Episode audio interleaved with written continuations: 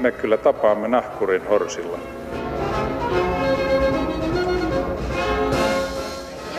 Mä sanoin, että minä juon nyt kahvia. Hyvät naiset, herrat ja muut rekisteröidyt ja rekisteröitymättömät sukupuolet, tervetuloa Romansatsin maamekirjan pariin. Tänään täällä keskustellaan siitä, mitä ihmiskunta aiheuttaa ilmastolle ja siitä, mitä ilmasto aiheuttaa ihmiskunnalle. Ja siitä, mitä ilmaston muuttuminen mahdollisesti Suomessa aiheuttaa. Studiossa ovat Ilmatieteen laitoksen tutkimusprofessori Hanneli Korhonen. Huomenta ja tervetuloa. Huomenta ja kiitos. Ja Suomen itsenäisyyden juhlarahaston ennakointitiimin johtava asiantuntija Vesa-Matti Lahti. Tervetuloa. Kiitos. Tähän sun tittelin Vesa-Matti tullaan kohta vielä yksityiskohtaisemmin.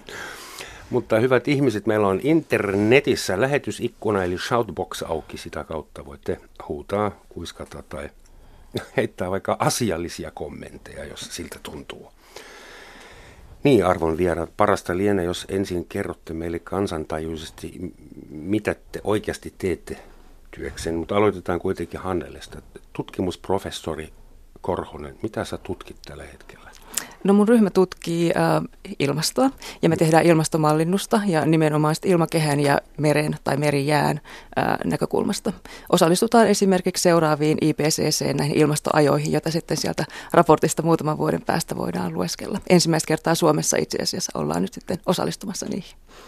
Ja sen verran olen lueskellut, että sä oot äh, asiantuntija pi, pi, pi, pienhiukkassa, vaikea sana, nanopartikkeli, sanotaan näin, se on helpompi. Ilmakehän pienhiukkaset, joo, joo, ja niiden ilmastovaikutukset, niiden vaikutukset pilviin ja sitä kautta siihen, kuinka pilvet heijastaa sitten auringonsäteilyä takaisin avaruuteen. Et se on yksi semmoinen suuri, suuri kysymys meillä, mitä me Suomessa paljon tutkitaan myös Noin ilmatieteen laitoksella. Pienhiukkaset ymmärtääkseni, ne ei sisälly mihinkään kansainväliseen ilmastosopimukseen. Ne ei, so, ne ei, ei niihin sisälly ja niiden se pääasiallinen roolihan on, että ne viilentää ilmastoa pois lukien sitten noki, eli musta hiili, joka on tämmöinen ilmastoa lämmittävä tekijä. Okei. Analysoidaan tätä kohta tarkemmin, mutta pakko kysyä, että ennakointitiimin johtava asiantuntija, mitä teidän tiimi ennakoi? No tällä hetkellä meidän suurin projekti, kun Suomi täyttää sata vuotta, niin vähän sen kunniaksi, niin tehdään tota, tulevaisuuden visiota Suomelle. Sen, sen hankkeen nimi on Seuraava erä. Sitä voi netistä googlata, jos on kiinnostunut, mutta siinä, siinä tosiaan yritetään luoda semmoista mallia, uutta pohjoismaista mallia, joka toimisi maapallon kantokyvyn rajoissa, että minkälainen sellainen Suomi ja yhteiskunta olisi. Ymmärränkö oikein, että seuraava erä lähtee siitä, että Suomelle povataan 300 vuoden elinikä ja ensimmäinen erä, eli ensimmäiset sata vuotta on nyt takana. Tämäkö on se No, missään ei povata sellaista 300 vuotta, mutta eikä, eikä tässä ole näistä vuosista kysymys. Sarkasmia, mm. pyydän anteeksi. Teeskentelin taas sarkasmia. Mutta siis kuinka pitkälle aikavälille te uskallatte tehdä ennusteita? No, ei me oikeastaan tehdä ennusteita. Me tai... yritetään, yritetään äh, näitä äh, tavallaan megatrendejä seurata, mitä, mitä mahdollisesti tässä tapahtuu ja, ja miettiä, että miten, miten nyt jo voitaisiin varautua niihin ja miten, miten me voitaisiin näitä ikäviä megatrendejä niin kuin lieventää ja niitä hyviä megatrendejä vahvistaa Suomessa. Hmm. Osa tämän hetken megatrendeistä johtuu ilmastonmuutoksesta tai liittyy ilmastonmuutokseen. Joo, se on yksi tärkeä asia. Mitkä ovat nämä trendit, joita voidaan jollain tieteellisellä varmuudella kiinnittää ilmastonmuutokseen? Ää, no, tässä tullaan luonnontieteen puolelle. Mähän on yhteiskuntatieteilijä, niin, mm. niin tota, jos, jos kysytään näitä luonnontieteellisiä trendejä, niin sitten mä annan mielellään puheenvuoron tänne niin. Annelelle.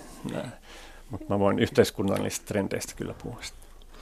No jos ajatellaan maailmanlaajuisesti, niin tietysti kaikki mikä tietääkin, niin lämpötilahan tulee kohoamaan. Se on nyt kohonnut jo esiteollisesta ajasta sen yksi astetta maailmanlaajuisesti ja yli kaksi astetta Suomessa.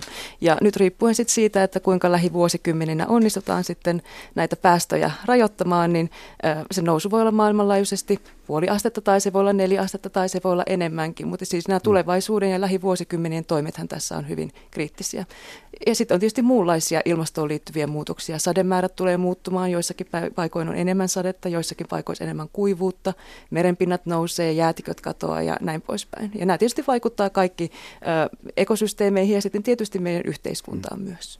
Mitä sä sanoisit, että että tiedetään varmuudella, että ilmastonmuutos on käynnissä Kyllä. ja on osittain jo tapahtunut ja lämpötila nousee, mutta nämä välittömät ja välilliset, varsinkin välilliset seuraamukset, niiden laskeminen ja mallintaminen, senhän täytyy olla vielä vaikeampi kuin kokonaisen galaksian tietokoneessa mallintamista. Et, kuinka paljon sanot, sanoisit, että tiedetään, mitä oikeasti tapahtuu sitten 20-30 vuoden. Kun on vaikka mitä villejä malleja, jossain ennusteessa sanotaan, että vuonna 2080 Suomessa on, Keski-Suomessa on sama ilmasto kuin nyt Unkarissa, mm. eli siellä voidaan sitten, mm. sitten tulee suomalaista valkoviiniä Euroopan unionin markkinoille. Mutta siis kuinka paljon osat, osat tieteellisesti sanoa, näistä välillisistä seuraamuksista. Niin tulevaisuudessa nimenomaan. Mm. No, kuten sanoinkin, niin tässä on hirveän nyt kriittisessä roolissa se, että mikä se on jatkossa se päästöjen kehitys. Että jos me saadaan päästöt nytten hyvin nopeasti, esimerkiksi niin kuin Pariisin sopimuksen äh, kaavailemassa aikataulussa laskemaan hyvin rankasti, niin silloinhan tietysti ne muutokset jää huomattavasti paljon pienemmäksi. Suomessakin toki se lämpeneminen vielä jatkuu, mutta jatkuuko se sitten yhden asteen vai kuusi astetta sinne vuosisadan loppuun mennessä, niin se on nyt ihmiskunnan käsissä. Ja tämähän on mun mielestä ihan positiivinenkin viesti, että me voidaan nyt itse päättää, että millaista ilmastoa meillä olisi sitten vuosisadan lopussa. Mutta tietysti jos niin kuin jatketaan niitä päästöjä, ei välitetä ollenkaan tästä ilmastonmuutoksesta ja jatketaan niitä vaan entiseen malliin, niin mitä sä mitä kuvailit, niin se on ihan mahdollinen ja ihan jopa niin kuin todennäköinenkin skenaario. Ja Unkarissa on sitten hiekka, hiekkadyynejä samalla. No se sitten riippuu tietysti siitä, että miten se sateisuus siellä Unkarissa muuttuu. Että se tietysti vaatii sitten sen, että sateisuus siellä vähenisi merkittävästi. Nythän maailma on juuri saanut nähdä, että esimerkiksi Donald Trump ei kauheasti piittaa Pariisiin eikä muista ilmastosopimuksista. Ja hän ei ole ainoa, mm. joka ei niistä välitä tai joka ei edes usko niihin. Että miltä näyttää tämänhetkinen tilanne, että valtiot myyvät toisilleen hiiliyhdisti päästöoikeuksia, kun ennen vanha käytiin anekauppa, kunnes Luther sen lopetti. Kuinka realistisena pidätte sen järjestelmän, mikä meillä nyt on? Pariisin ilmastosopimus, onko se paperinsa väärti? Nousiko sen arvo, kun Trump ei lähtenytkään mukaan? No ei se nyt noussut, mutta siis se on tärkeä paperi. Se on, se on niin kuin, me, me tarvitaan niin kuin hirveän monenlaisia toimia, jotta me vältetään tämä pahin ja ikävin ilmastonmuutos. Että jonkin verran ilmastonmuutostahan nyt on ja, ja tulee, vaikka tehtäisiin mitä, mutta jotta me pysytään niin kuin turvallisissa rajoissa, niin niin meidän täytyy toimia niin kuin hirveän monella eri tavalla. Ja se Pariisin ilmastonsopimus on niin kuin nyt yksi. Että semmoista kansainvälisiä sopimuksia tarvitaan ja, ja, ja ne, ne ei ole niin kuin, ei voi sanoa, että ne on turhia tai, tai muuta. Ja mä, mä itse vähän uskon myös tähän tämä ilmastoskeptisyys, mihin sä viittasit, mm. niin, niin se on jotenkin, siitä ilmapallosta on vähän niin kuin ilma nyt vähentynyt mun mielestä. Että vaikka meillä nyt on Trump, joka edustaa ehkä näitä piirejä, niin, niin noin niin kuin muuten se ilmapiiri, mitä mä oon niin kuin havainnut tässä keskustelussa, niin se, se ei ole ihan niin, niin vahvaa ja käreikästä enää. Ja tästä voidaan olla siis montaa mieltä, mutta mä, mä itse jotenkin uskon, että tämä, niin kuin tämä Trump ja se, se linja, niin se, sieltä se ilma tulee vähenemään ja, ja, ja kyllä ihmiset ja ihmiskunta ottaa vakavammin tämän ilmastoasian. Ja se, siihen tietysti vaikuttaa se, että se koko ajan ihan konkreettisesti näkyy pikkuhiljaa, nää, nää, että se tulee lämpimämpää ja, ja koko ajan me lyödään näitä ennätyksiä, että vuoden keskilämpötilat maapallolla ja tämän, tämän, tällaista, että se, se, se tavallaan vähentää sen ilmaiselta skeptikkojen pallosta. Eli siis nämä uutiset rajuilmoista ja, ja, ja extreme weather-ilmiöistä, mm. ne vakuuttaa pikkuhiljaa. Pikkuhiljaa, joo. Mutta täytyy myöntää, että entisenä tai osa-aika saksalaisena on kyllä todella vaikea olla – ryhtymättä kyyniseksi. Et jos mä sano, saan sanoa näin, me saksalaiset, ensin me keksittiin auto, sitten me keksittiin metsäkuolema, Sitten me keksittiin katalysaattori ja viimeksi me keksittiin huijaussoftaa kaikille dieselautoille. Ja seuraavaksi ehkä Stuttgartissa pitää taas kieltää autoille. Eli niin kuin, jos jopa saksalaiset on tuommoisia roistoja, ku, kuinka saadaan ikinä Kiinaa ja, ja Intia ja niin kuin vielä massiivisemmat yhteiskunnat sitoutumaan yhtään mihinkään. Että siis tähän edellyttää ihmiskunnan parannusta, niin kuin henkistä, uskonnollista. Kun nyt otit sen Saksan tässä esimerkiksi, niin kyllähän Saksassa tämä energivende-ajattelu, että muutetaan koko energiantuotantojärjestelmää, niin, niin mun mielestä on ollut hirmu hieno äh, niin kuin askel, että siinä, siinä on, ollaan, ollaan siirtymässä pois sieltä, sieltä tota, fossiilisten käytöstä ja, ja sen tapasta tarvitaan siellä Kiinassa ja sitä on siellä jo tapahtumassakin ja niin kuin Saksa on siinä mielessä ihan hyvä esimerkki, miten on toimittu. Näkisin sen kuitenkin jo energivende, eli mikä energiakäännös, Käännö. täyskäännös mm. tai käänne kyllä se jättää rumia ja kyseenalaisia jälkiä Saksaan. Koko Pohjois-Saksa, Mecklenburg Etupommer, on täynnä rypsy, rypsipeltoja, jossa, ja ei kasvateta salaattiöljyä, vaan polttoainetta autoille. Ja siellä ei ole enää kirsikoita, ei omenoita eikä päärynöitä, vaan Saksassa kasvatetaan pensaa. Ja sitten välillä on näitä valkoisia sähkömetsiä, näitä tuulimyllyjä. Eli ei se nyt välttämättä ole lempeä ympäristölle se energiivende. Niin, no kaikissa, kaikissa näissä keinoissa, mitä nyt tämä ilmastonmuutosta vastaan tehdään, niin ei yksikään keino ole täydellinen ja, ja ni, niitä, niitä pitää niin kuin hieno säätää yhä, mutta kyllä mä silti katson sitä positiivisin, tai että, että se on positiivinen asia tämä energiakäänne Saksassa, että, että sitä kannattaa, kannattaa meidänkin täällä Suomessa yrittää tehdä ja, ja, ja muissa maissa, mutta ottaa oppia tietysti, jos Saksassa on tehty siinä jotain virheitä, niin niistä pitää oppia. Vielä lyhyesti Saksasta, niin kun siellä on niin paljon ihmisiä, yli 80 miljoonaa, eli siellä muutokset huomataan. Ja jos elinympäristö saastuu tai jotain tapahtuu, niin ihmiset reagoivat siihen nopeasti. Suomessa jos yksi järvi saastui niin perinteisesti, niin mentiin seuraavan järven rannalle, kun niitä riitti. Eli Suomessa varmaan ei yksilöltä tunnu siltä, että, että nyt on kyllä pirun merrassa, ilmasto muuttuu. Jotkut jopa sanoo, että kiva, että täällä onkin aina liian kylmää. Mitä skeptiikoille, suomalaisille ilmastoskeptiikoille pitää sanoa? Onko teillä jotain standardia argumentteja, mitä teidän pitää aina ottaa esille? Ei ole mitään standardeja. Tietysti se on, se on ää, mulle tuli tuossa vaan ihan extempore mieleen, että, että, niin kuin, että, että halutaanko me nyt semmoinen, että meillä ei ole, ole talvella lunta, että heivataanko me ne valkoiset joulut ja, ja silleen niin kuin, se nyt on yksi, yksi asia. Ja sitten sit mä ottaisin, että jollain lailla tämä on niin moraalinen kysymys myös, että, että että mitä me halutaan meidän lapsille ja lapsenlapsille, että, että siellähän ne, tämä tekee sen hankalaksi moraaliseksi kysymykseksi, kun, kun ne, jotka kärsii tästä, niin ne on oikeastaan tulevat sukupolvet ja, ja, ja, ja köyhät maat en, ensimmäisenä. Et Suomi ei ole siinä kärjessä kärsimässä tästä, mutta, mutta kylläkin meidän lapse, lastenlapset saattaa olla. olla ja, ja, ja sen, niin kuin sen moraalisen niin kuin, kompassin äh, uudelleen miettiminen, niin, niin se, se on yksi, yksi semmoinen tärkeä asia tässä. Niin ajattelisin myös näin, että eihän ne kaikki muutokset, mitä Suomessakaan tulee tapahtumaan, ole mitenkään positiivisia. Että sä mainitsit juuri tämän, että talvista tulee lumettomampia. Myös on sitten äh, ennustettu, että, että silloin olisi paljon pilvisempää, niin kuin täällä nyt ei ole niin kuin valmiiksi, olisi aika synkät nämä mm-hmm. talvet. Äh, suurempi osa niistä sateista, mitä tulee talvella, tulee jatkossa sitten vetenä eikä lumena. Että ei ole musta ollenkaan niin kuin kivan kuulonen okay. skenaario. Äh, helteet, hellejaksot saattaa pidentyä, jolloin terveysvaikutuksia, metsäpalovaikutuksia, rankkasateet todennäköisesti kesällä sitten voimistuu, mistä voi tulla kaupunkitulvia.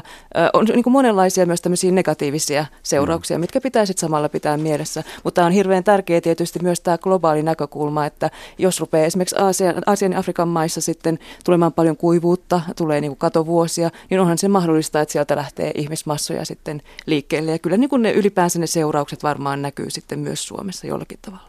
Joidenkin mielestä äh, tämän hetken migraatioliike. Tällä hetkellä on 65 miljoonaa ihmistä pakosalla maailmalla suurin piirtein enemmän kuin koskaan ennen, tai enemmän kuin toisen maailmansodan jälkeen koskaan. Ja jotkut tutkijat epäilevät, että se olisi nyt jo ilmastonmuutoksen seuraus, eli tämä povattu taistelu juomavedestä ja ruoasta, että se olisi jo alkanut ja että viimeisen kahden kolmen vuoden pakolaiskriisi, jos sitä kriisiksi haluaa kutsua, ja tämä suuri migraatioliike, että se olisi jo, ja Syyrian sota olisi mm-hmm. tavallaan jo mm-hmm. ilmastonmuutoksen ilmentymä, mutta on tietysti hyvin kyseenalaista kytkeä nämä asiat kausaalisti yhteen. Mutta mikä on teidän näkemys? Onko se jo alkanut, se dystopinen mm. No niin, Syyrian Kausi. sota esimerkiksi, kyllä, kyllä mä pidän yhtenä tärkeänä syynä, että siellä oli viisivuotinen, yli viisi vuotta kestänyt kuivuus, joka, joka tota, ajo, ajo erityisesti maaseudun ihmiset siellä, siellä hätään ja, ja ja si- siellä sitten syntyi, syntyi sitten entistä enemmän konflikteja ja, ja sitten lopulta sota.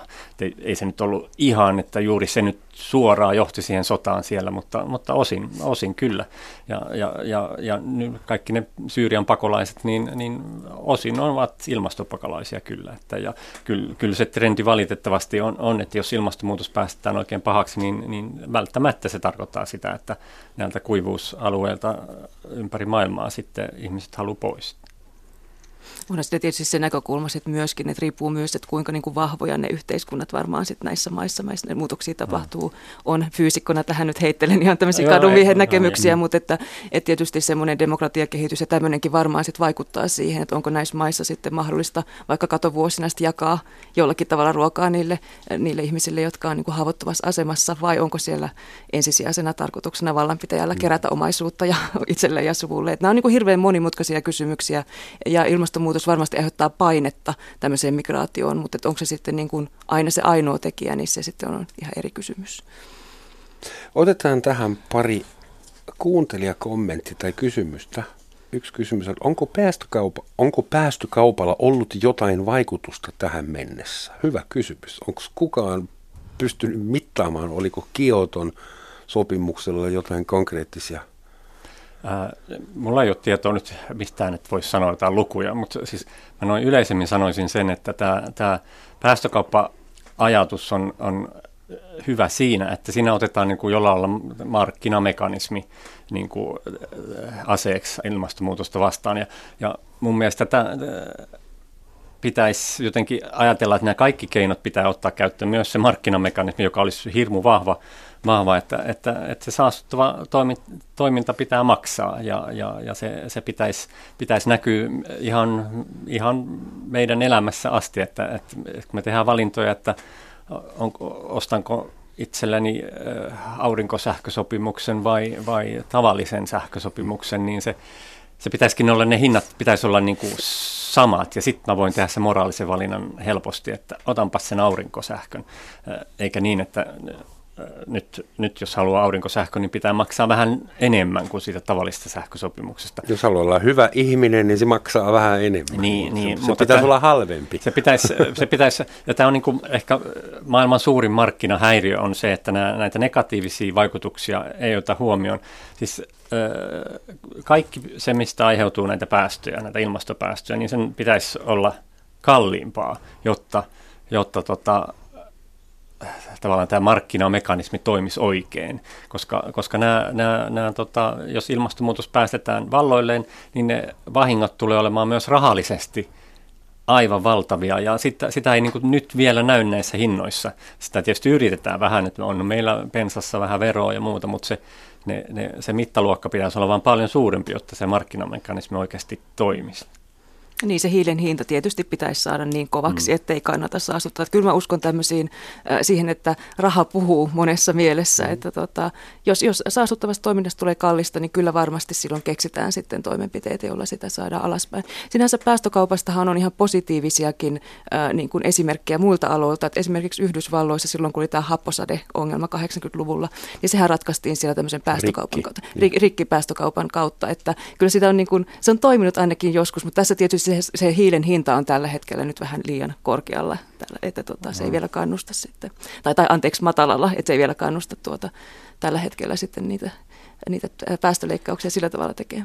Ja yksi asia on sitten nämä, nämä kaikenlaiset tukiaiset sellaiselle toiminnalle, joka jo tiedetään vahingolliseksi tämän ilmastonmuutoksen takia, että maailmassa on niin kuin miljardi tukiaisia fossiilisille polttoaineille.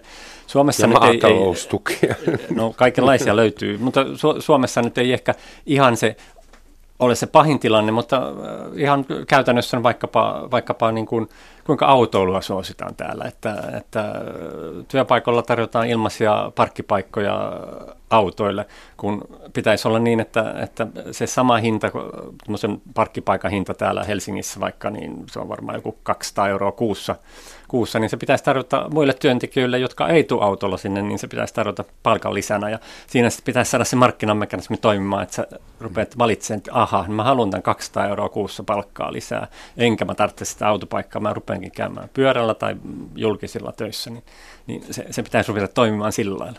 Mitä vähemmän omistat, sitä enemmän sulle annetaan. Hyvät ihmiset, tämä on Yle Radio 1 Romansatsin maamekirja, jossa tänään puhutaan ilmastosta ja sen muuttumisesta ja ilmastonmuutoksen vaikutuksesta ihmisiin, varsinkin suomalaisiin. Ja studiossa ovat Ilmatieteen laitoksen tutkimusprofessori Hanneli Korhonen ja juhla, Sitran, Suomen itsenäisyyden juhlarahaston ennakointitiimin johtava asiantuntija Vesamatti Lahti. Noin myöhemmin mukaan tulleille. Äsken puhuttiin päästökaupasta ja mulla on semmoinen naivi, hullunkurinen tai ei, ehkä niin tyhmä ajatus. Kun tuo päästökauppa toimii rangaistusmekanismina. Mitä enemmän päästät, niin sitä enemmän joudut pulittamaan. Miten jos maita palkittaisi siitä, että ne päästävät yhteiseen ilmakehään jotain hyvää? Esimerkiksi Suomi on aivan varmasti nettohapen tuottaja. Suomessa tuotetaan paljon enemmän hengitysilmaa kuin mitä täällä hengitetään ja poltetaan prätkissä ja autoissa ja teollisuudessa. Ja taas muualla, jossain Arabian niemimaalla on maita, jossa ei kasva yhtään metsää, mutta jossa käytetään täällä Suomessa tuotettua happea ja hengitysilmaa. Niin jos Suomi tekisi aloitteen, että metsähoidosta, yhteisen hapen tuottamisesta saisi jotain rahaa tai alennuksia jostakin.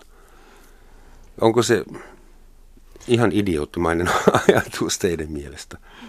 Mä en ole ihan nyt varma tästä luonnontieteellisestä puolesta, kuinka, kuinka tämä hapen tuotanto ja muu, ja kuinka paljon me jouduttaisiin Brasilalle maksamaan Amazonista ja valtamerille ja muille, en tiedä. Siis siitä en tiedä, mutta siis se, että markkinamekanismi olisi jollain lailla käytössä, niin sitä mä kannatan. Mm niin se on tietysti aika tuota, luova idea, että siinä mielessä mielenkiintoista kuulla. Kyllä mä itse ajattelisin, että kuitenkin niin on selkeämpää, että nyt keskitytään siihen ongelman aiheuttajan, eli mm. kasvihuonekaasuihin, ja puhutaan sen regulaatiosta, eikä nyt sotketa siihen sitten muita. Varmasti jotkut muut maat voisi keksiä sitten jotakin tämmöisiä omia äh, juttujaan, että millä he sitten yrittäisi saada näitä, mm. näitä tuota, tuottia no, tai muuta. En tarkoittanut sitä täysin vakavasti, mm. mutta ehkä se voisi olla tuommoinen pedagoginen sekoittava ehdotus jossain mm. kansainvälisessä ilmastokokouksessa tapauksessa. Mm.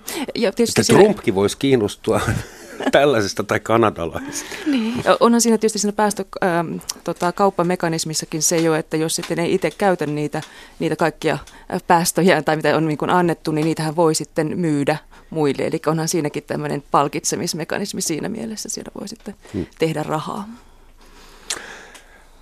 Kysymys. Äh, aika iso kysymys. Mitä tiedetään valtamerien vaikutuksesta ilmastoon ja sen muutokseen? Meri on tutkittu systemaattisesti vain kahteen kilometriin saakka, eli syvyyteen saakka, ja mm. sitäkin vasta noin kymmenisen vuotta.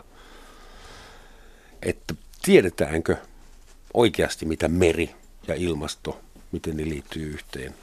No kyllä meri on siis tosi tärkeä osa sitä koko ilmastosysteemiä. Et ilmakehään on siinä vain yksi osa sitten. Siihen liittyy meri ja, ja maaperä, ekosysteemi, kaikki tämä jäätiköt ja muut. Ja merethän ö, niin kuin imee itseensä ihan suuren osan siitä hiilidioksidista, jota ihmiskunta päästää jo sinne ilmakehään. Et siinä mm. mielessä ne antaa meille vähän armoa ne meret, että se kaikki hiilidioksidi esimerkiksi ei päädy sinne ilmakehään lämmittämään. Anteeksi, mutta ihan teknisesti, kuinka meri sitoo hiilidioksidia? No se siis liukenee siihen, siihen tota, Veteen. Veteen, joo, ja sitten siellä planktonit käyttää sitä ja, ja tota, osa siitä sitten hajoaa niin kuin hiilestä ja sitten painuu sinne pohjaan. Ja silti jos ne, jos ne painuu sinne syvään mereen, niin silloinhan ne on pois tavallaan siitä, siitä pintavedestä, josta ne ei pääse vapautumaan takaisin ilmakehään. Mm. Että, että mitä tuota, on ehdotettu ihan tällaistakin, että voisi yrittää niin kuin lannottaa meriä, että sinne tulisi enemmän tätä plankton tuotantoa ja sitten enemmän pystyisi sitomaan sitä kautta sitä ilmakehän hiiltä. Miltä sitten, se saaristo sitten näyttää, jos esimerkiksi Itämeri ruvetaan lannoittamaan? No sitä on jo lannotettu niin paljon, että siellä ei varmaan sitä lannotuksesta ole apua, mutta on tietysti semmoisia merialueita, että missä se ravinteiden puute sitten äh, ehkäisee sitä, sitä levien kasvua. Mä en sinänsä kannata tätä niin sanottua ilmastonmuokkausajatusta, koska kyllähän se sotkee sitä paikallista ekosysteemiä mm. sitten tosi paljon. Mutta, mutta, mutta se tiedetään, että se sitoo niin kuin hiilidioksidia ihan merkittävissä määrin. Me tiedetään myös, että suuri osa siitä lämmöstä, mitä tätä, tänne syntyy näiden äh, kasvihuonekaasupäästöjen vuoksi, niin sehän sitoutuu sinne meriin. Ja tämä on yksi syy, että minkä takia se ilmastonmuutos sit ei näy ihan saman tien, vaan sillä merillä menee aika pitkä aika ennen kuin ne pääsee se sen uuden. Sitä, se puskuroi sitä jonkun verran. Et kyllä siis merien rooli on, on tosi tosi merkittävä ihan niin kuin pitkässä aikaskaalassa ja sitten yksittäisten vuosien tapauksessa myös, että kuinka suuri osa siitä, siitä lämmöstä aina sitten jää sinne mereen, ehkä ei siihen pintamereen, vaan vähän sinne syvemmälle ja kuinka se pääsee sieltä vapautumaan ilmakehään. Että tosi joitakin vuosia sittenhän käytiin tämmöistä keskustelua, että minkä takia se niin kuin keskilämpötilat ei nousseetkaan muutamaan vuoteen kauhean radikaalisti. Ja se johtuu mm. just siitä, että suurempi osa siitä lämmöstä jäi sitten sinne vähän syvemmälle mereen, eikä päässyt sieltä vapautumaan sinne ilmakehään. No nythän tilanne on toinen, että nyt taas lyödään näitä lämpöennätyksiä mm. niin koko ajan. Ja, ja tota, se, se on hyvin vai, niin kuin iso ja vaihteleva se, se meren rooli. Mutta se on totta, että sitä merta on tutkittu vähemmän aikaa kuin ilmakehää. Et ilmakehästä on tietysti paljon tietoa, kun on tarvittu sääennusteita jo niin pitkän aikaa, mm. mutta kyllä koko ajan tiedetään lisää ja se on kyllä semmoinen tosi iso tutkimuskenttä tällä hetkellä.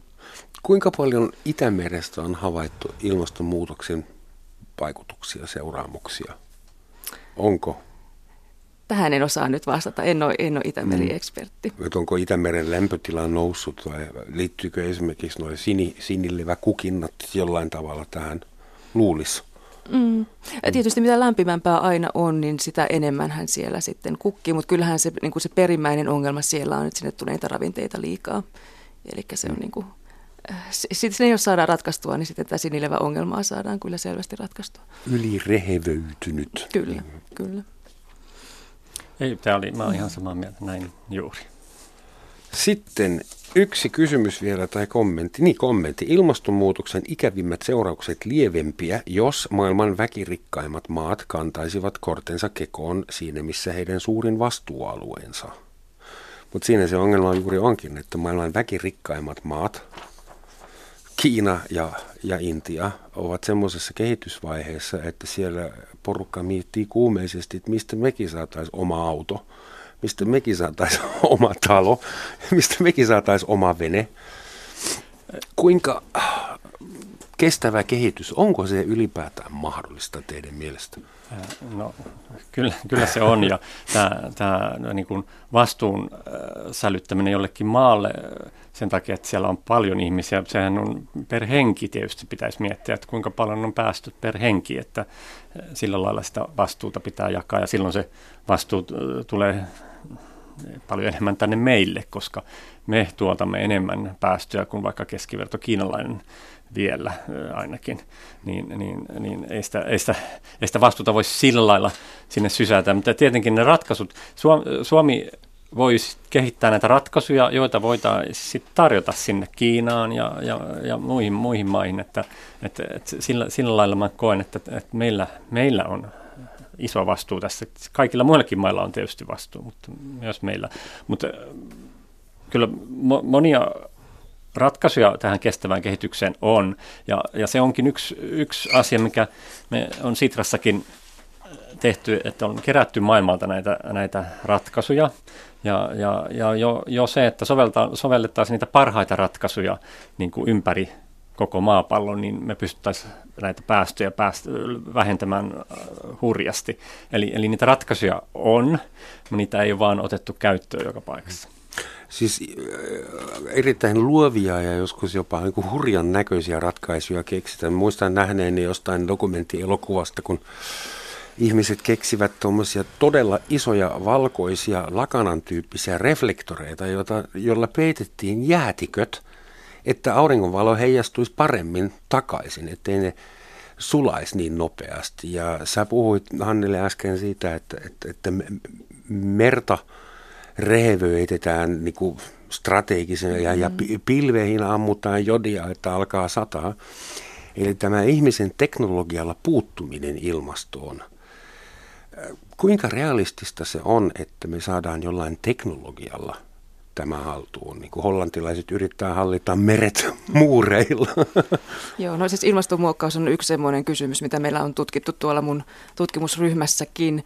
Ähm, siinä voidaan niin ajatella kahdenlaisia menetelmiä, että pyritään heijastamaan sitä auringonsäteilyä takaisin sinne avaruuteen, niin kuin tuossa sanoitkin. Ehkä, ehkä ei kannata laittaa jäätiköiden päälle, kun ne itsessään jo heijastaa niin paljon sitä aurinkoa, mutta on siis ajateltu, että voitaisiin vaikka tuottaa tuonne stratosfäärin 20 kilometrin korkeuteen tämmöisiä rikkihukkaspeittoja, jäljitellä tämmöisiä räjähdys ensimmäisiä tulivuoren purkauksia ja sitä kautta viilentää ilmastoa. Ja me tiedetään, että se toimisi, koska näinhän käy suurten tulivuoren purkausten jälkeen, että mm. maapallon keskilämpötilassa tapahtuu viilenemistä. Ja sitten tämä toinen keino olisi sitten, että pyrittäisiin jollakin tavalla sitä hiilidioksidia sieltä ilmakehästä poistamaan, vaikka tämä merten lannottaminen.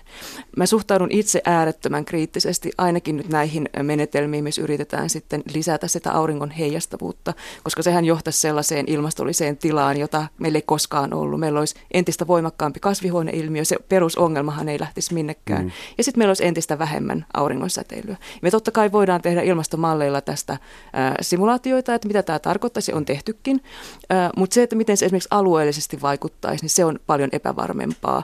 Ja esimerkiksi nyt suurten tulivuoren purkausten jälkeen on nähty, että tropiikissa tämmöisillä mantereisilla alueilla niin sateisuus on usein vähentynyt, joka voisi aiheuttaa katovuosia. Ja täällä on tietysti paljon ihmisiä, jotka on jo valmiiksi hyvin haavoittuvassa asemassa. Et siinä on paljon tämmöisiä riskejä, joita me tiedetään, ja sitten mahdollisesti riskejä, joita me edes tunnetaan. Et en todellakaan ensimmäisenä lähtisi näitä kokeilemaan. Että Eli sä et lähtisi teknologialla hyökkäämään ilmastonmuutoksen kimppuun, vaan muuttamalla elintapoja? No se, se, mikä, se on tietysti tärkeää, mutta jos nyt puhutaan sitten vielä niistä, niistä hiilidioksidin sitomiseen liittyvistä menetelmistä, niin sieltä ehkä saattaisi sit löytyä jotakin tällaisia. Sehän niin kuin yrittäisi ennallistaa sitä ilmakehän koostumusta, saada sitä hiilidioksidipitoisuutta alaspäin, niin on mahdollista, että sieltä saattaisi löytyä jotakin teknologisiakin ratkaisuja. Niitä ei löydy nopeasti, mm. eli niitä ei, ei kannata todellakaan nyt laittaa sitä uskoa niihin.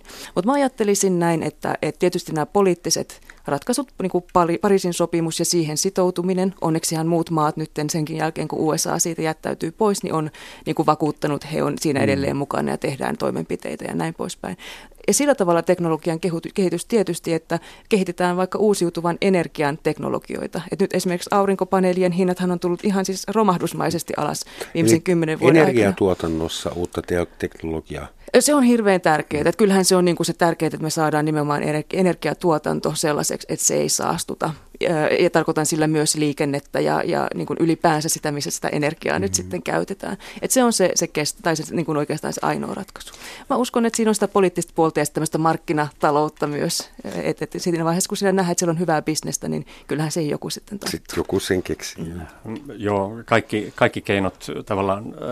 Äh, on, on, pitää ottaa tarkasteluun. Se teknologia on, niin kuin sanoit, mm. niin energiantuotannossa ja melkein missä tahansa asiassa voidaan tehdä energiatehokkaampia laitteita ja, ja, ja, ja muuta. Et kyllä se teknologia niin kuin monessa asiassa, sit sen avulla on myös mahdollista tehdä, tehdä sellaisia uudenlaisia talousjärjestelmiä, jossa, jossa tota, jaetaan enemmän eikä, eikä, eikä tuoteta niin paljon tavaraa mutta saadaan samat palvelut silti. Niin kuin jakamistalous on nyt yksi, yksi nimi tälle, tälle että se periaatteessa voidaan tehdä. Mutta siis me tarvitaan kaikenlaiset keinot. Meidän pitää meidän elämäntapoja tarkastella, meidän pitää teknologiaa käyttää mahdollisimman paljon hyväksi.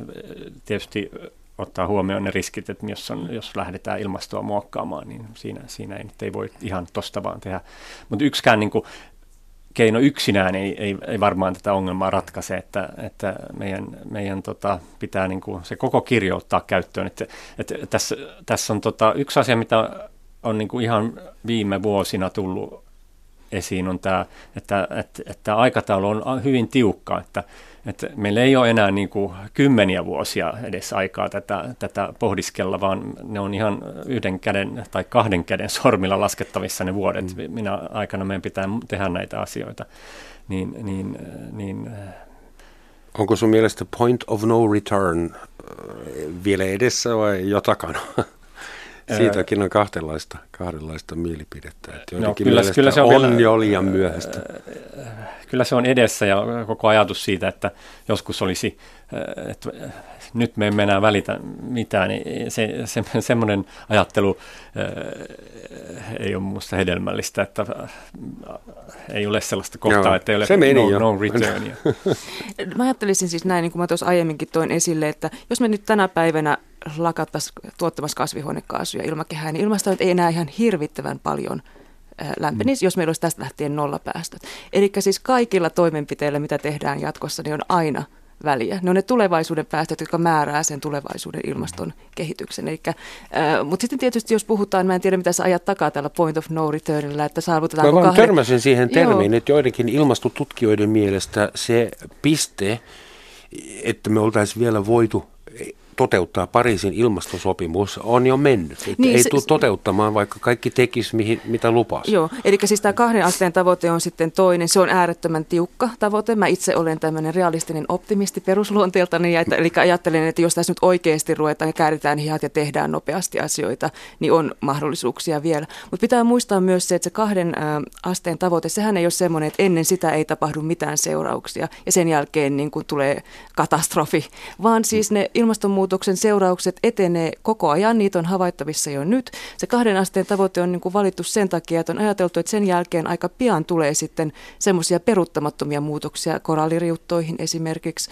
Äh, on niin kuin pelkoa siitä, että Grönlannissa rupeisi sulamaan sitten enemmässä määrin nämä, nämä niin kuin jäämassat ja näin poispäin. Mutta se, että jos me päädytään 2,1 asteeseen, on huomattavasti paljon parempi kuin me päädytäisiin 2,5 asteeseen. Mm. Et aina kannattaa tehdä töitä sen eteen, että saadaan ne päästöt mahdollisimman pieni pieneksi mahdollisimman nopeasti.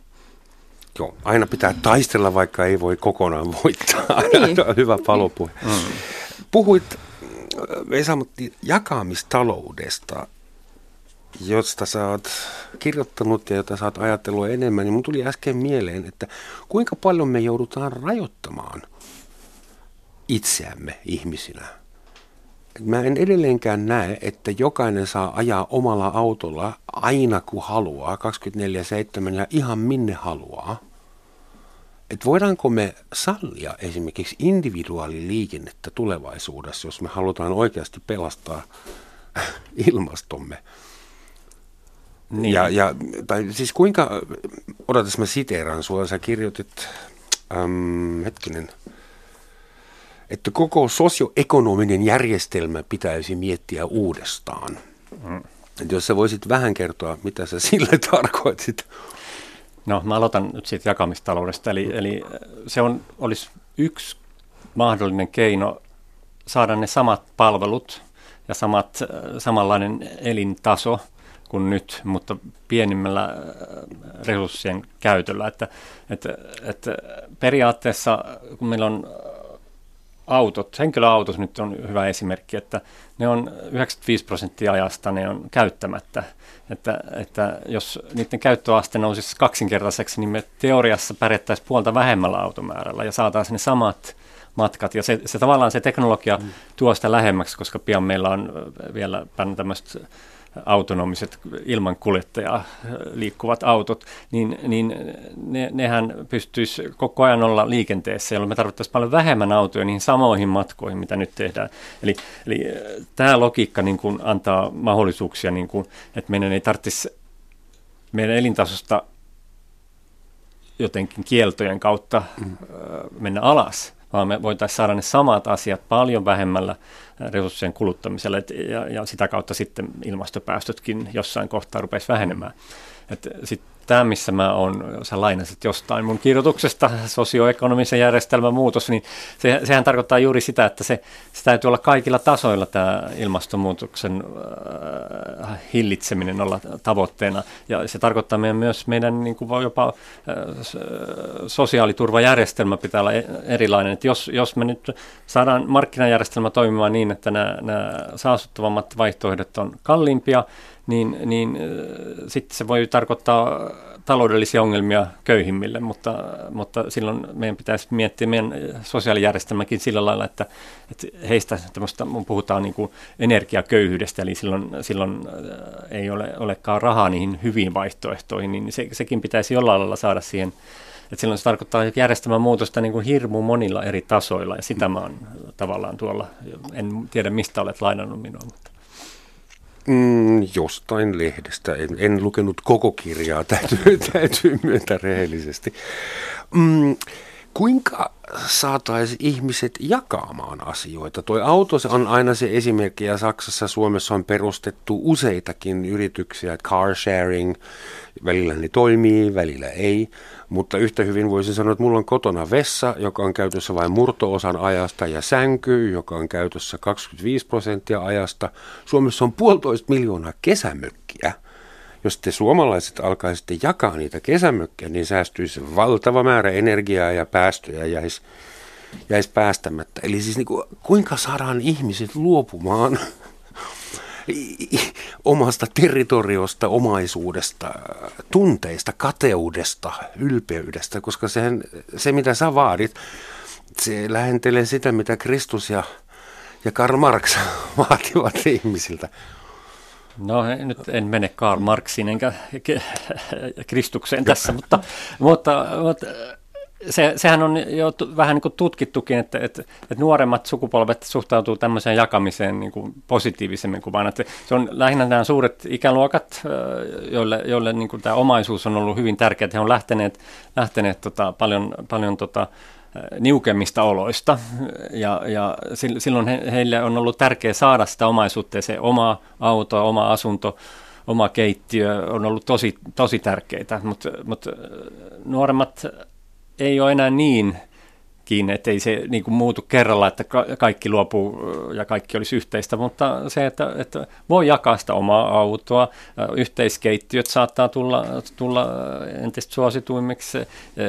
Tietysti on asioita, jotka ei tule ikinä sen jakamisen piiriin. Kengät. Hammasharjat, kyllä näitä löytyy, mutta, mutta moni asia voisi tulla, että tämä on niin kuin yksi tie, että ei tämäkään ole se ratkaisu, joka niin kuin täydellisesti tämän asian muuttaa, mutta se parantaisi tilannetta. Että, jakamistalous aiheuttaisi äh, rajuja muutoksia sosiaalisessa verkostossa, kun ihmiset joutuisi kommunikoimaan keskenään vaikka kuinka paljon. Hmm, se myös.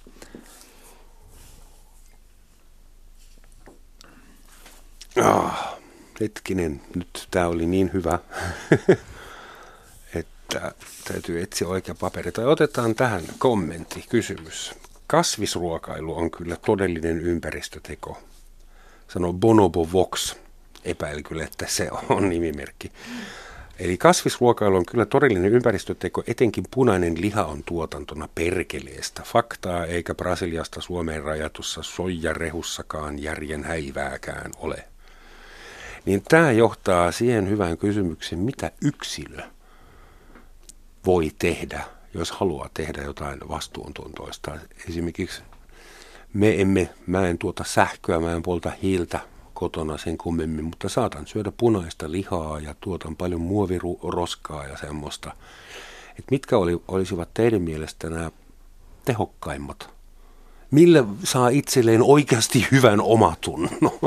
No siellä äh, kuulija... Vegeruoka. On, on, se on yksi, yksi tapa, on, se on vähentää sitä lihan, lihansyöntiä esimerkiksi. Se on yksi tämmöinen tapa. Äh, sekään tietenkään ainoana äh, vielä riitä, mutta, mutta, mutta kyllä liha voisi olla vain juhlaruokaa ja, ja, ja sitä pärjättiin ennenkin paljon enemmän syötiin kasvisruokaa.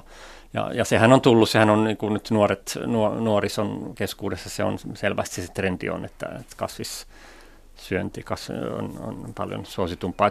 Mm. Se, ja sitten se, sinäkin olet, et ole sähkön tuottaja, mutta olet kuluttaja, että vaihda, vaihda semmoiseen aurinkosähkösopimukseen. Ja, ja monenlaisia tällaisia yksittäisiä asioita voi olla, että ehkä vaikeampia, mä itse pidän, on tuo lentäminen esimerkiksi esimerkiksi. Sitä henkilökohtaisesti itsekin menee lomamatkalle lentäen.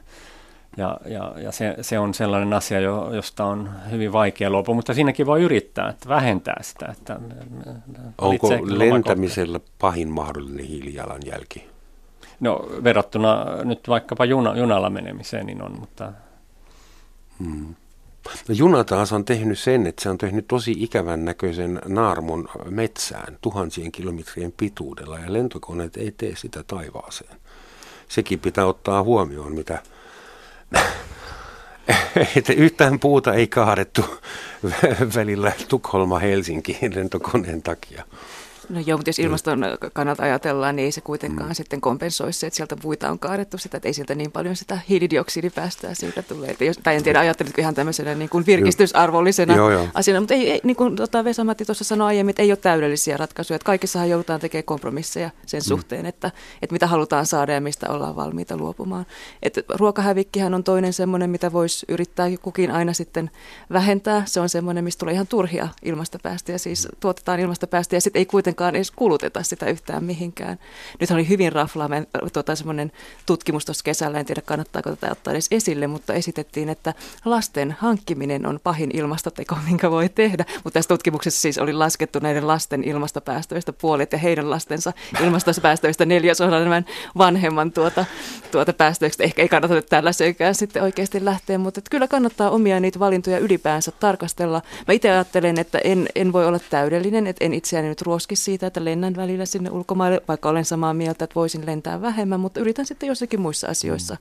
En omista autoa, olen ajanut autoa viimeksi vuonna 1997, että 20-vuotisjuhlavuotta Kannattaa tässä vietetään. välillä kokeilla, että onnistuuko. ei, ei, ei onnistu enää, joten en vaaranna itseni enkä muiden henkeä. Mm. Pyrin käyttämään niin kasvisruokavaliota, syön toki välillä lihaakin, mutta et eihän en mun mielestä kellään kannata nyt moralisoida näistä valinnoista, että jokainen tekee ne niin kuin niistä omista lähtökohdista. Mm. Ja voisit miettiä, että, että, että mistä olisi valmis itse ehkä luopumaan tai, tai saako niistä sitten jotain itse asiassa tilallekin. Esimerkiksi kasvisruoasta, niin onhan siinä paljon pirteämpi tämmöinen energisempi olo, kun ei vedä kauheita lihasatsia lounaaksi. Nyt kohta tulee taas tumman ruskeita postia lihan syöjiltä ja makkaratehtailijoilta.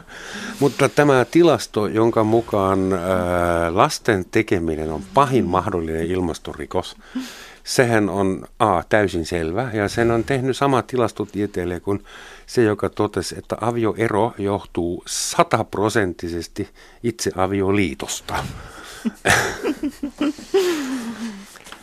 Ää, kannattaako Suomessa säästää vettä?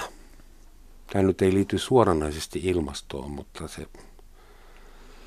No Suomessa ei Vai, ole Voinko mä valuttaa rauhassa, kun meillähän sitä on? Meillä on sitä vettä, siis se, meillä ei ole niin vesiniukkuutta. Um, siinä mielessä tietysti nyt voi miettiä, onko se moraalisesti oikein, että sitä lähträtään ihan hirveästi, kun muualla sitä vedestä on pulaa, vai voisiko tätä jotenkin yrittää sitten jakaakin. Mutta um, Suomessahan sinänsä on hyvä pohjavesitilanne ja täällä on paljon jotain juomavettä esimerkiksi järvistä, joita meillä kyllä riittää, ei ihan heti kuivukkaan. Että se ei ole meillä suurin ongelma, mutta tietysti monissa maailman maissa se on hyvinkin suuri ongelma ja jatkossa vielä sitten ehkä vielä kriittisempikin. Eli kylpyammeeseen, jos semmoinen on, voi mennä vielä hyvällä omatunnolla. No siinä on tietysti se veden lämmitysasia esimerkiksi, että, lä, että lämmin vesihän se, se kuluttaa taas energiaa, mutta jos kylmässä vedessä kylpyammeessa, niin sehän voisi olla oikein. Joo, me annetaan lupaa kylmää. Just, joo, lauantai aamulla kello seitsemän kylmään kylpyyn, niin siinä herää kyllä kaikki. Otetaan loppuun vielä tämmöinen filosofinen rundi, jos sopii. Että teillä on varmasti tuttu semmoinen äh, neovokaabeli kuin antroposeeni.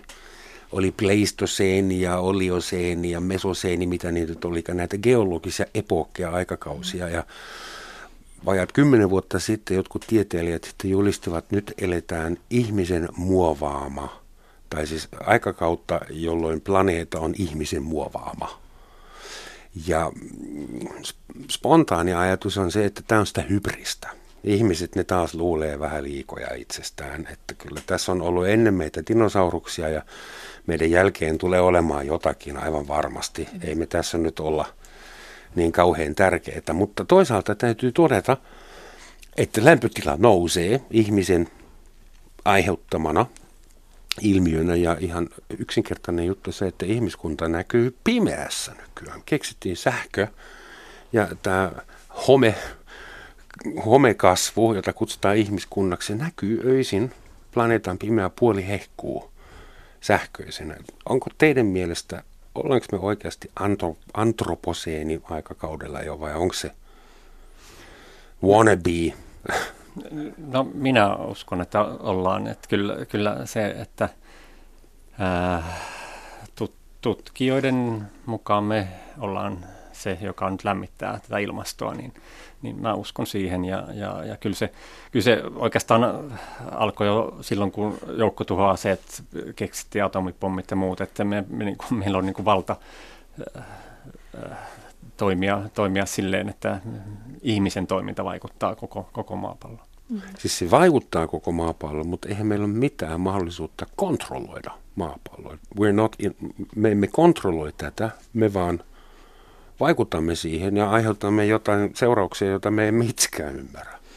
Niin, mutta siis samalla tavalla tietysti näissä aiemmissa geologisissa kausissa on ollut jotakin tekijöitä, jotka on sitten esimerkiksi vaikka lisännyt hiilidioksidipitoisuutta siellä ilmakehässä ja aiheuttanut hyvin lämpimiä kausia. Ja nythän me tehdään se, että me aiheutetaan sitten sitä lämmintä kautta. Ja kyllä mä siinä mielessä ajattelisin, että voidaan puhua antroposeenista ihmiskunnan niin kuin vaikutuksesta siihen, siihen ää, kautta niin kuin siihen ylipäänsä maapalloon, mm. eläimistöön ja näin poispäin niin mehän ollaan kuljetettu eliöitä mantereelta toisille heti, kun ensimmäinen laiva oli keksitty. Pilsivedessä matkustettiin ja Siis tämä planeettahan on jo ihmisen muovaama. Aivan, ja se on tavallaan myös positiivinen asia, Olo mistä me lähdettiin liikkeelle. Eli, eli, eli ihminen pystyy myös niin kuin ilmastonmuutoksenkin niin kuin hillitsemään, jos haluaa.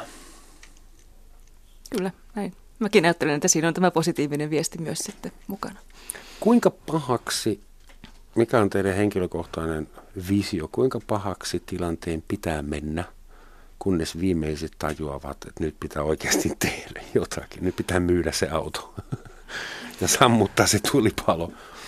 Niin mä ajattelisin, että tämä on kuitenkin niin kuin ensisijassa poliittisten päätösten tekijöiden niin kuin on nyt tällä hetkellä tehtävä ne päätökset. Ja mun mielestä niin kuin näyttää, että siihen nyt kansainvälisessä politiikassa ollaan tarttumassa. Sitä kautta, kun ö, tämmöiset ilmastoepäystävälliset teot tulevat kalliimmaksi, niin kyllä ihmiset niitä pikkuhiljaa rupeaa sitten myös välttämään. Ja toisaalta kun ne ilmastoystävälliset teot tulee mahdolliseksi, niitä on tarjolla, sähköautoja, niiden latauspisteitä, tämän tyyppisiä asioita, niin kyllä mä uskon, että ei, ei ole niin kuin mitään syytä, miksi ihmiset ei niihin lähtisi mukaan. En... Sun mielestä ei tarvita suurta katastrofia? No toivon ainakin näin. Herätys. Toivoisin ainakin näin. Mm. No näin mäkin toivon ja, ja, ja kyllä, kyllä se, jos nyt äh, metri suurin piirtein äh, tämän vuosisadan loppuun mennessä valtameret nousee, niin kyllä se sitten jo vaikuttaa ja se huomataan. Se huomataan Helsingissä ja...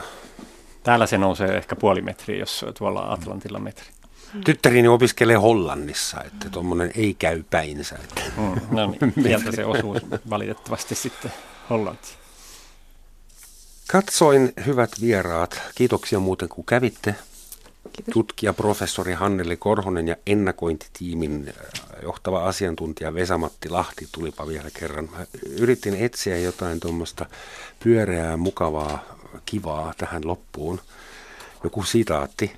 Ja meidän kaikkien rakastamamme englantilainen David Attenborough sanoi suurin piirtein näin että joko me ihmiset rajoitamme väestökasvumme tai sitten luonto hoitaa sen asian puolestamme. Että näillä positiivisilla ja optimistisilla Attenboroughin sanoilla kiitoksia vieraat, kiitoksia kuuntelijat ja tschüss. Kiitos. Kiitos.